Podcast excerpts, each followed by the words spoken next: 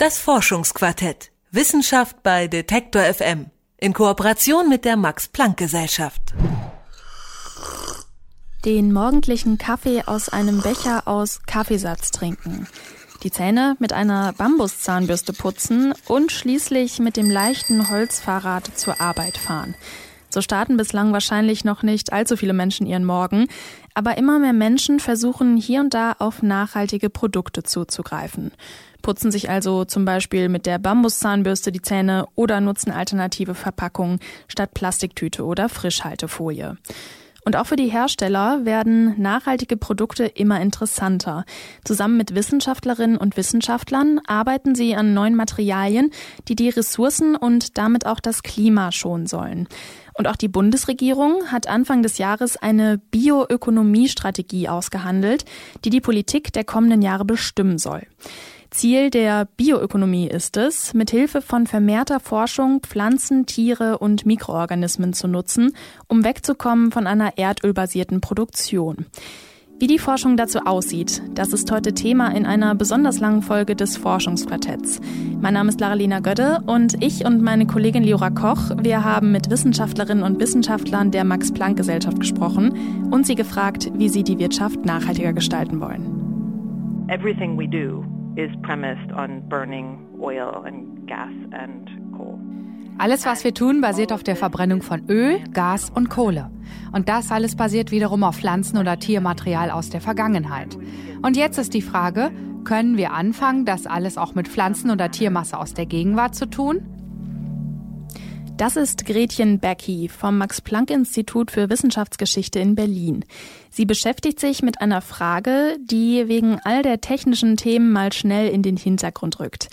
Wie reagiert eine Gesellschaft, die sich jahrzehntelang auf Erdöl verlassen hat, auf eine Umstellung hin zu nachwachsenden Rohstoffen? Und welche Rolle spielt die Kultur dabei? Becky ist zusammen mit Kolleginnen und Kollegen des Max-Planck-Instituts für Wissenschaftsgeschichte Teil der Forschungsgruppe Wissen im und über das Anthropozän. Die Wissenschaftlerinnen und Wissenschaftler aus den unterschiedlichen Disziplinen forschen unter anderem daran, wie sich das Wissen über Energiegewinnung verändert hat. Gretchen Becky ist Anthropologin und erforscht, welche kulturelle Bedeutung es hat, wenn fossile Brennstoffe ersetzt werden durch nachwachsende Rohstoffe. Manches davon ist Chemie oder Technologie, manches ist Geschäft oder Lieferkette und Investment. Aber alles geht von den Menschen aus. Also ist mein Teil der Teil, der mit Menschen zu tun hat. Gretchen Becky hat die Energiewende nicht nur in Europa, sondern auch in Nordamerika beobachtet. Über das Stromnetz in den USA veröffentlichte sie 2016 ein sehr bekannt gewordenes Buch namens The Grid, das Netz. Eine Erkenntnis darin ist, dass viele verschiedene Entwicklungen zur gleichen Zeit stattfinden und diese von kultureller Prägung beeinflusst ist. Das beobachtet Gretchen Becky auch in Europa. Die Menschen in Dänemark zum Beispiel haben nie wirklich viel Autos benutzt. Und dann ist es auch einfach, ein anderes Transportgerät zu nehmen. Aber die Menschen in Deutschland lieben einfach ihre Autos. Da ist es natürlich viel schwieriger zu sagen, wir ändern jetzt das System komplett.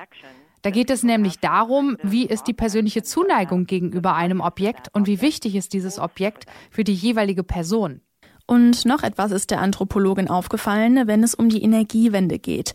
Hierzulande scheint ein ausgereifter Plan oberste Priorität zu haben. Gretchen Becky vermutet auch hier kulturelle Gewohnheiten. Here there's always a plan, uh, and then there's a lot of discussion about hier gibt es immer einen Plan. Und dann gibt es viel Diskussion darüber, wie die Zwischenschritte dieses Plans aussehen, wie man diesen Plan organisiert und woher man Geld bekommt, um diesen Plan durchzusetzen wie jeder kleine Teil wann durchgesetzt wird und ob sich die Fristen ändern. Also es gibt mehr Diskussionen über Pläne und darüber, was während der Durchsetzung dieser Pläne passieren könnte, als wirkliche Veränderung.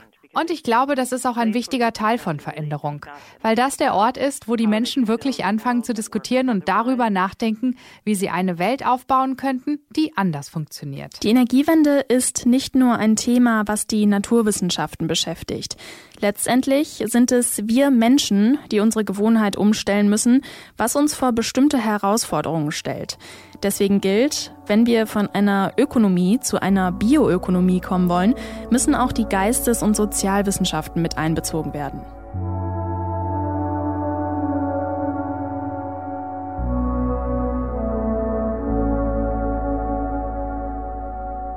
Wenn es um eine nachhaltige Wirtschaft geht, dann dürfen wir wohl ein Thema nicht auslassen, und zwar die Kraftstoffe. Denn ohne Verkehr gibt es keine Wirtschaft. Und wie Gretchen Becky mir erzählt hat, auf ihr Auto wollen die Deutschen im Schnitt eher ungern verzichten. Aber neben der Fleisch- und Textilindustrie ist der Verkehr gerade auch der größte Klimakiller. Das heißt, es muss ein guter Biokraftstoff her, der möglichst nachhaltig und trotzdem auch ökonomisch ist. Meine Kollegin Leora Koch hat mit Ferdi Schütt über die Biokraftstoffe zweiter Generation gesprochen. Er ist Direktor des Max-Planck-Instituts für Kohlenforschung. Und Leora, die habe ich jetzt am Telefon. Hallo Leora. Hallo. Jetzt schauen wir doch nochmal, welche Art von Kraftstoffen wir haben. Also wir haben die erdölbasierten Kraftstoffe, also Benzin und Diesel. Die sind ja alles andere als nachhaltig, das wissen wir schon. Ähm, dann gibt es noch die Biokraftstoffe erster Generation und jetzt sogar die zweite Generation. Was ist denn das Problem mit den Biokraftstoffen erster Generation? Also das erste große Problem ist der sogenannte Tank-statt-Teller-Konflikt. Damit ist eigentlich schon ziemlich treffend zusammengefasst, um was es geht. Die Biokraftstoffe erster Generation stehen nämlich in unmittelbarer Konkurrenz zur Nahrungsmittelproduktion, weil für diese Kraftstoffe zum Beispiel Mais, Raps oder Zuckerrohr verbraucht werden. Und warum das neben diesem Tank-statt-Teller-Konflikt aber auch gar nicht wirklich effizient ist, das hat mir Ferdi Schüt erklärt. Er ist Direktor des Max-Planck-Instituts für Kohlenforschung. Das zweite Problem ist, dass die Früchte und Samen von Pflanzen eigentlich ein eher kleiner Teil äh, der Pflanzenbiomasse sind und man auf einen nicht unerheblichen Teil der Biomasse dann verzichtet. Es wäre also eigentlich viel attraktiver, die gesamte Pflanze nutzen zu können und insbesondere die weniger wertvollen Teile wie Halme, Blätter, Holz äh, etc. Und deswegen arbeitet man an der Herstellung von äh, Biokraftstoffen zweiter Generation. Außerdem gelangt beim Anbau und bei der Produktion der Biokraftstoffe erster Generation auch noch recht viel Treibhausgas in die Atmosphäre und das wäre dann quasi Problem Nummer drei. Das klingt ja irgendwie alles andere als nachhaltig. Wie können die Biokraftstoffe zweiter Generation denn dieses ganze Problem umgehen? Bei den Biokraftstoffen zweiter Generation versucht man eben viel mehr aus der Biomasse zu nutzen. Ähm, an der Stelle erkläre ich vielleicht noch mal ganz kurz, was Biomasse überhaupt ist, damit das auch wirklich alle äh, verstehen und wissen, um was es geht.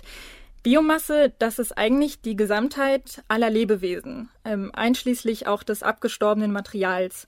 Also zum Beispiel Pflanzen, Holz, Stroh oder Bioabfälle. Und der Protagonist der Biokraftstoffe zweiter Generation ist die Zellulose. Zellulose ist ein sehr attraktiver Ausgangsstoff, kennt man vielleicht auch aus der Papierindustrie, ähm, weil sie in fast allen Pflanzen vorhanden ist, und zwar in der sogenannten Strukturbiomasse. Das sind zum Beispiel Halme oder Holz oder auch einfach pflanzliche Zellwände allgemein.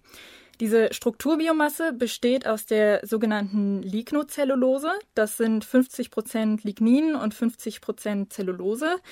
Und man kann sich das so vorstellen, dass die Zellulose ein Gerüst bildet und das Lignin lagert sich quasi als Klebstoff ein und dadurch verfestigt sich die Zellwand. Und wenn man jetzt die Zellulose als Ausgangsstoff nimmt, dann kann man halt viel mehr von der Pflanze nutzen und damit auch viel effizienter die Kraftstoffe gewinnen, als wenn man jetzt nur die Samen oder Früchte nutzt, wie das bei den Biokraftstoffen erster Generation ist. Und der Zelluloseanteil ist ein Makromolekül, also ein Molekül, was aus vielen kleinen identischen Einheiten zusammengesetzt ist. Und die Grundeinheit der Zellulose ist die Glucose, das Traubenzuckermolekül. Und das wissen wir eigentlich schon aus dem Altersleben. Traubenzucker Zucker, äh, bringt uns sofort Energie, kann von äh, Hefen zu Ethanol, also Alkohol, umgesetzt werden, den man auch als Kraftstoff verwenden kann. Okay, also die Zellulose ist der Ausgangsstoff und da werden dann die Bausteine wie zum Beispiel Glucose weiterverarbeitet zu dem Biokraftstoff. Wie funktioniert das? Gibt es da so ein spezielles Verfahren? Ja, da gibt es spezielle Verfahren, äh, zwei im Besonderen. Das erste nennt sich Biomass to Liquid, kurz BTL-Verfahren, und das andere heißt enzymatisches Verfahren. Bei dem BTL, also Biomass to Liquid Verfahren, kann man sogar die ganze Biomasse verwenden, also nicht nur die Zellulose.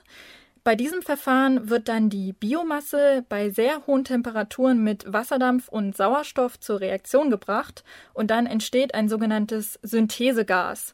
Und mit diesem Synthesegas kann man dann zum Beispiel relativ direkt einen sehr hochwertigen Dieselkraftstoff herstellen. Der große Nachteil ist, dass äh, bei der Vergasung von Biomasse äh, auch mh, sehr viele Verunreinigungen äh, mitproduziert werden, die aus der Biomasse kommen. Die besteht leider nicht nur aus Kohlenstoff, Wasserstoff und Sauerstoff, sondern sind viele andere Elemente drin, die bei der Vergasung umgesetzt werden, sodass die Gasreinigung, also vor der dann anschließenden chemischen Synthese, ein großes Problem ist. Und das enzymatische Verfahren kann nicht den Ligninanteil der Biomasse verarbeiten. Da geht es vor allem um die Zellulose. Die wird von Enzymen umgewandelt. Äh, Enzyme, das sind Biokatalysatoren, die chemische Reaktionen beschleunigen können. Und bei diesem Verfahren ist der große Nachteil, dass Enzyme verhältnismäßig teuer sind und das Ganze ein sehr langsames Verfahren ist. Außerdem muss man auch sehr aufpassen, dass keine Fremdorganismen reinkommen. Der Prozess muss also sehr gut kontrolliert werden. Aber beide Verfahren sind grundsätzlich tauglich für die Herstellung von Biokraftstoffen zweiter Generation. Okay, jetzt haben wir mal so ein bisschen runtergebrochen, was die Biokraftstoffe zweiter Generation sind und wie wir die gewinnen können. Jetzt kommen wir mal zu dem eigentlichen Thema dieser Folge, der Bioökonomie. Wie fallen da jetzt die Biokraftstoffe rein? Also wenn man jetzt das Wort Bioökonomie ein bisschen aufdröselt, dann äh, haben wir einmal das erste Wort, also Bio. Die Biokraftstoffe werden aus Biomasse hergestellt und da muss man erstmal ein bisschen aufpassen, dass keine Konkurrenz zur Nahrungsmittelkette besteht, wie wir es äh, bei den Biokraftstoffen erster Generation haben, also bei diesem Tank statt Teller Konflikt. Dann ist die Artenvielfalt natürlich auch ein wichtiger Punkt, also dass keine Art gefährdet wird durch den Verbrauch von Biomasse und dass auch der Boden nachhaltig bewirtschaftet und nicht ausgeraubt wird. Das wäre jetzt der Bioaspekt. Jetzt fehlt natürlich noch der zweite Teil der Bioökonomie, das ist die Ökonomie. Und das hat mir Ferdi Schüt genauer erklärt. Kraftstoffe sind in der Regel verhältnismäßig kostengünstige Produkte. Wenn man also aus der, aus der Nutzung von Biomasse Geld äh, machen will und das Ganze auch ökonomisch nachhaltig gestalten will, äh, dann gibt es deutlich hochpreisigere Produkte, die man aus Biomasse herstellen kann. Und die ökonomische Nutzung von Biomasse hängt davon ab, ein gesundes und gutes Verhältnis von Kraftstoffen, von Chemieprodukten, von vielleicht Riechstoffen oder Ähnlichem aus der Biomasse zu erzeugen, sodass sich das Ganze am Ende auch vernünftig rechnet. Und wie sieht es da gerade bei den Biokraftstoffen zweiter Generation aus? Sind die wettbewerbstauglich? Jein. Also zum jetzigen Zeitpunkt sind Biokraftstoffe zweiter Generation noch nicht wettbewerbstauglich, weil sie einfach zu teuer sind. Ähm, die Forschung könnte da auf jeden Fall noch die Verfahren optimieren, also zum Beispiel die Herstellung energieeffizienter gestalten oder die Einsatzstoffe auch verringern, damit das generell billiger wird. Die Kosten sind teilweise nicht ganz so relevant, äh, wenn es schlicht Vorschriften gibt, die die Beimischung von äh, Biokraftstoffen erfordern. Das haben wir auf EU-Ebene. Äh, solange man beimischen muss, sind die Kosten, ich würde jetzt nicht sagen fast egal, aber ähm, dann, dann hat man halt einen gewissen Zwang, um alternative Kraftstoffe zuzumischen. Allerdings schaut man sich dann an, was haben wir denn für alternative Kraftstoffe zur Verfügung und dann nimmt man natürlich den kostengünstigen. Und das sind derzeit äh, die Biokraftstoffe der ersten Generation, das muss man ganz klar sagen. Gibt es denn schon Alternativen, die wettbewerbstauglicher sind, also zum Beispiel Biokraftstoffe dritter Generation? Ja, die gibt es tatsächlich schon. Die Biokraftstoffe dritter Generation werden aus Algen gewonnen. Ähm, Algen ist ja mittlerweile irgendwie auch so ein Alleskönner, habe ich das Gefühl. Aus denen kann man wirklich alles gewinnen. Also die sind Superfood, aus denen kann man Klamotten machen und jetzt auch für Kraftstoffe. Aber in dem Fall sind sie auf jeden Fall noch nicht einsatzbereit. Biokraftstoffe der dritten Generation könnten großes Potenzial haben, sind aber noch weiter weg derzeit von einer äh, Anwendbarkeit, weil die Produktivitäten die man da erreicht, äh, noch relativ klein sind. Also auf die Kraftstoffe müssen wir wahrscheinlich schon noch deutlich länger warten. Wenn sie denn äh, überhaupt je konkurrenzfähig werden, das ist schwer vorherzusagen. Und natürlich, wenn wir jetzt mal von den Kraftstoffen wegschauen, gibt es auch immer noch den Elektroverkehr. Äh, da hast du natürlich erstmal überhaupt gar keinen CO2-Verbrauch beim Fahren. Trotzdem ist da wichtig, woher der Strom kommt, also ob das Strom aus dem Kohlekraftwerk ist oder Ökostrom. Und beim Elektroverkehr haben wir allerdings im Vergleich zu den Biokraftstoffen zweiter Generation den großen Nachteil, dass sie nicht für Flugzeuge eingesetzt werden können. Deswegen ganz langfristig gedacht könnte es auf jeden Fall noch nachhaltigere Antriebsstoffe für den Verkehr geben, aber die Biokraftstoffe zweiter Generation haben bioökonomisch gesehen gerade wohl mit das ja, größte Potenzial. Über die Biokraftstoffe zweiter Generation hat sich meine Kollegin Leora Koch mit Ferdi Schüt unterhalten. Er ist Direktor am Max-Planck-Institut für Kohlenforschung. Vielen Dank, Leora. Na gerne. Wir haben es gerade gehört, Pflanzen sind wahre Multitalente und ganz schöne Kraftpakete. Um zu überleben, brauchen sie nur ein bisschen Wasser, CO2 aus der Luft, Licht und Mineralstoffe. Mit diesen wenigen Zutaten produzieren sie im Laufe der Photosynthese Kohlenhydrate und darauf aufbauend zum Beispiel auch Vitamine oder Proteine. Eine Pflanze kann man sich also als ein ziemlich effizientes Kraftwerk vorstellen, allerdings ohne rauchende Schornsteine und giftige Abfälle. Wäre es da nicht perfekt, wenn wir bestimmte Stoffe in Pflanzenkraftwerken herstellen könnten? Was erstmal vielleicht ein bisschen futuristisch klingt, ist ein Forschungsbereich am Max-Planck-Institut für molekulare Pflanzenphysiologie in Potsdam. Dort ist Ralf Bock Direktor der Abteilung Organellenbiologie, Biotechnologie und molekulare Ökophysiologie. Er und seine Mitarbeiterinnen und Mitarbeiter betreiben Molecular Farming, zu Deutsch molekulare Landwirtschaft. Das heißt, sie verändern Pflanzen genetisch, sodass diese bestimmte Wirkstoffe produzieren können. Ich habe Ralf Bock gefragt, was der Unterschied zur klassischen, viel kritisierten Gentechnik ist. Nun grundsätzlich benutzt das äh, molekulare Farming auch die Methoden der Gentechnik. Das heißt, es werden Fremdgene in das Erbgut der Pflanze eingebaut. Beim molekularen Farming ist aber der Zweck nicht äh, Lebensmittel oder Futterpflanzen herzustellen, sondern Rohstoffe für die Industrie oder eben für die pharmazeutische Industrie. Also zum Beispiel Medikamente, essbare Impfstoffe, Nahrungsergänzungsmittel, die dann aus der Pflanze extrahiert werden. Welcher Teil der Pflanze wird denn da genau verändert? Grundsätzlich haben wir verschiedene Möglichkeiten. Der klassische Weg wäre, ein Fremdgen in das Kerngenom der Pflanzen äh, einzubauen. Das ist also das Genom, wo der Großteil der Erbinformation äh, lokalisiert ist. Wir haben aber durch neue technologische Fortschritte inzwischen auch die alternative Möglichkeit, die Fremdgene in das Erbgut der Chloroplasten einzubauen. Das mhm. sind also die kleinen Zellorganellen, die für die Photosynthese zuständig sind. Die haben ein eigenes kleines Genom und äh, da sind wir jetzt auch in der Lage, dieses Genom äh, genetisch zu verändern und dort neue Gene einzubringen, was eine Reihe an technischen Vorteilen hat. Mhm. Welche Vorteile zum Beispiel? Nun, ein Vorteil ist, dass es von diesen Chloroplasten sehr viele in einer einzelnen Zelle gibt, während es nur einen Zellkern gibt und deshalb auch nur eine Kopie des äh, Kerngenoms. Die Chloroplasten-DNA liegt in bis zu 10.000 identischen Kopien pro Zelle vor. Das heißt, wir haben eine sehr, sehr hohe Anzahl an äh, Genkopien und das hat den Vorteil, dass dann auch die Expressionsraten, also die Menge an Proteinen, die von einem solchen Gen gemacht wird, um ein Vielfaches häufig höher sind, als wenn man das gleiche Gen in den Zellkern der Pflanze einbaut. Das ist also nur einer der Vorteile.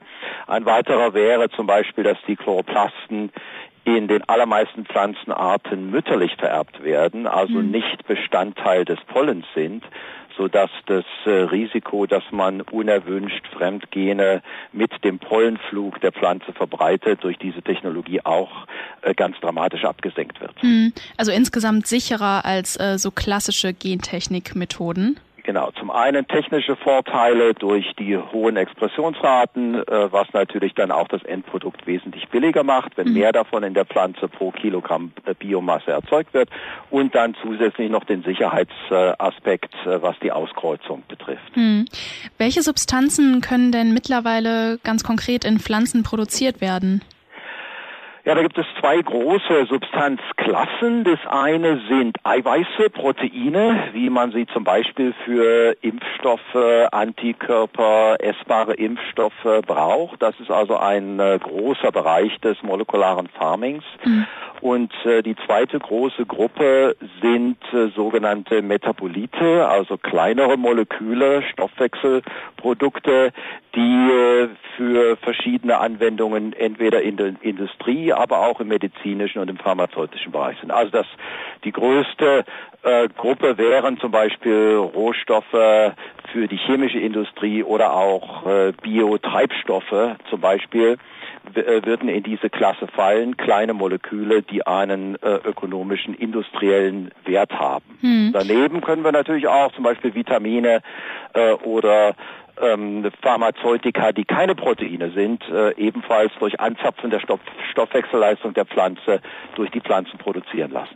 Gibt es schon äh, Produkte, die ich äh, als äh, Autonormalverbraucher käuflich erwerben kann, wo, äh, wo ähm, Stoffe aus Molecular Farming drin sind? Ja, es gibt eine Reihe an äh, Pilotanwendungen und auch schon äh, kommerzialisierten Anwendungen, auch für den medizinischen Bereich, wo man bestimmte äh, Pharmazeutika zur Behandlung zum Beispiel Enzyme, zur Behandlung von Erbkrankheiten in Pflanzen oder in pflanzlichen Zellkulturen herstellt. Und das sind häufig Produkte, entweder Proteine oder kleinere Substanzen, die man in herkömmlichen Produktionssystemen in der Biotechnologie, also zum Beispiel Zellkulturen von Tieren oder auch Mikrobi äh, mikrobielle Organismen wie Bakterien oder Hefen sehr schlecht herstellen kann. Im mhm. Einzelfall muss man immer prüfen, welches Produkt in welcher Expressionsplattform, so nennt man das, sich am besten herstellen lässt und am günstigsten herstellen lässt. Nicht für alles ist die Pflanze das günstigste und das Beste. Das hängt auch immer davon ab, wie stabil das Produkt in dem jeweiligen Organismus ist. Und da gibt es große Unterschiede, das muss man im Einzelfall austesten und häufig muss man viele verschiedene Sachen nebenher ausprobieren und äh, das Beste, die beste Lösung identifizieren. Hm. Ja, weil ich stelle mir auch gerade vor, dass das zum Teil dann auch nicht so ökonomisch ist, wenn man das Ganze jetzt im großen Stil machen möchte und dafür dann irgendwie irgendwie äh, Wälder roden muss, um irgendwie diese Pflanzen in einem großen Stil anzubauen, um dann letztendlich doch nur eine kleine Menge von äh, einem Wirkstoff rauszubekommen. Genau, aber auch da kommt es äh, darauf an, welche Mengen benötigt werden. Natürlich mhm. ist die äh, Konkurrenz mit dem Nahrungsmittelsektor unerwünscht. Wir wollen nicht unbedingt große Mengen an landwirtschaftlicher Nutzfläche, die eigentlich für die Produktion von Nahrungsmitteln benötigt werden, zur Verfügung stellen müssen, um molekulares Farming zu betreiben. Mhm. Das heißt, das Ziel ist schon, mit sehr wenig Pflanzenmaterial auszukommen, eine möglichst hohe Produktionsleistung zu erzielen, sodass man eben nicht in, den, in die Konkurrenz mit dem Nahrungsmittelsektor tritt. Hm. Wie reagiert denn die Öffentlichkeit auf Molecular Farming? Also sind da die ähm, sind da die Vorbehalte ähnlich groß wie bei der klassischen Gentechnik oder ist man da offener?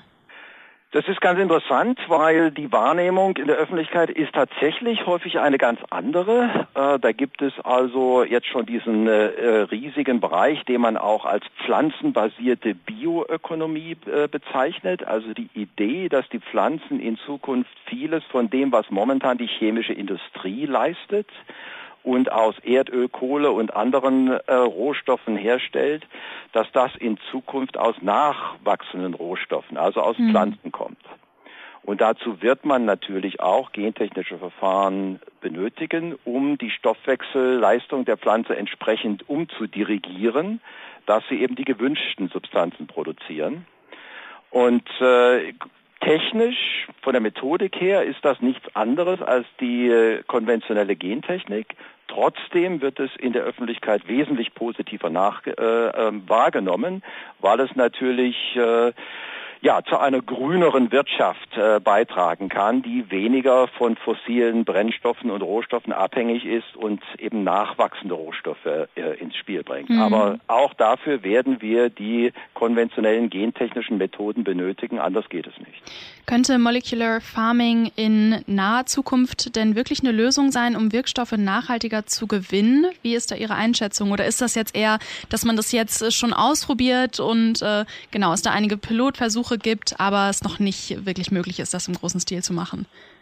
Also viele Sachen sind, äh, weil das noch ein relativ äh, junges Feld ist, äh, sind noch in der Phase von äh, Pilotanwendungen. Ja.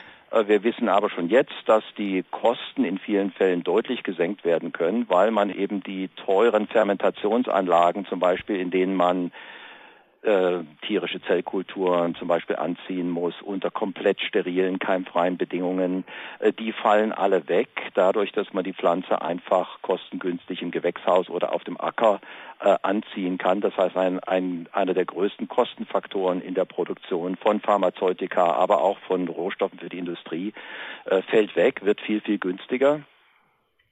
Äh, aber natürlich ist noch viel Entwicklungsarbeit zu leisten und äh, man muss immer im Einzelfall schauen, was die effizienteste Strategie ist. Und äh, in jedem Fall, bevor ein Produkt auf dem Markt landet, sind da jahrelange Optimierungsarbeiten notwendig. Das sagte Ralf Bock. Er leitet die Abteilung Organellenbiologie, Biotechnologie und molekulare Ökophysiologie am Max-Planck-Institut für molekulare Pflanzenphysiologie in Potsdam. In dieser Folge des Forschungsquartetts haben wir über Beiträge aus der Forschung gesprochen, die in Zukunft eine nachhaltige Wirtschaft, also eine Bioökonomie möglich machen könnten. Bestimmte Stoffe könnten zum Beispiel anstatt in klimaschädlichen Fabriken in grünen Pflanzenfabriken produziert werden. Oder Biokraftstoffe könnten so effizient produziert werden, dass wir uns nicht zwischen Nahrungsmittel und Tankfüllung entscheiden müssen. Bei der Transformation hin zu einer nachhaltigen Ressourcennutzung sind aber nicht nur die Naturwissenschaften gefragt, auch die Kultur und Geschichte einer Gesellschaft spielen eine Rolle, wenn Menschen ihr Kauf- und Nutzungsverhalten ändern sollen. Und damit verabschiede ich mich. Mein Name ist Lara-Lena Götte. Die Redaktion hatten meine Kollegin Leora Koch und ich. Wir bedanken uns bei der Max-Planck-Gesellschaft und natürlich bei euch fürs Zuhören. Ciao.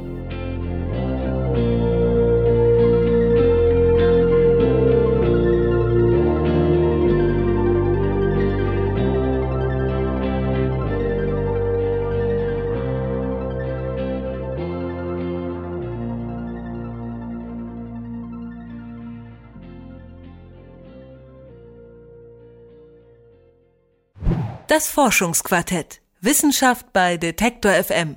In Kooperation mit der Max-Planck-Gesellschaft.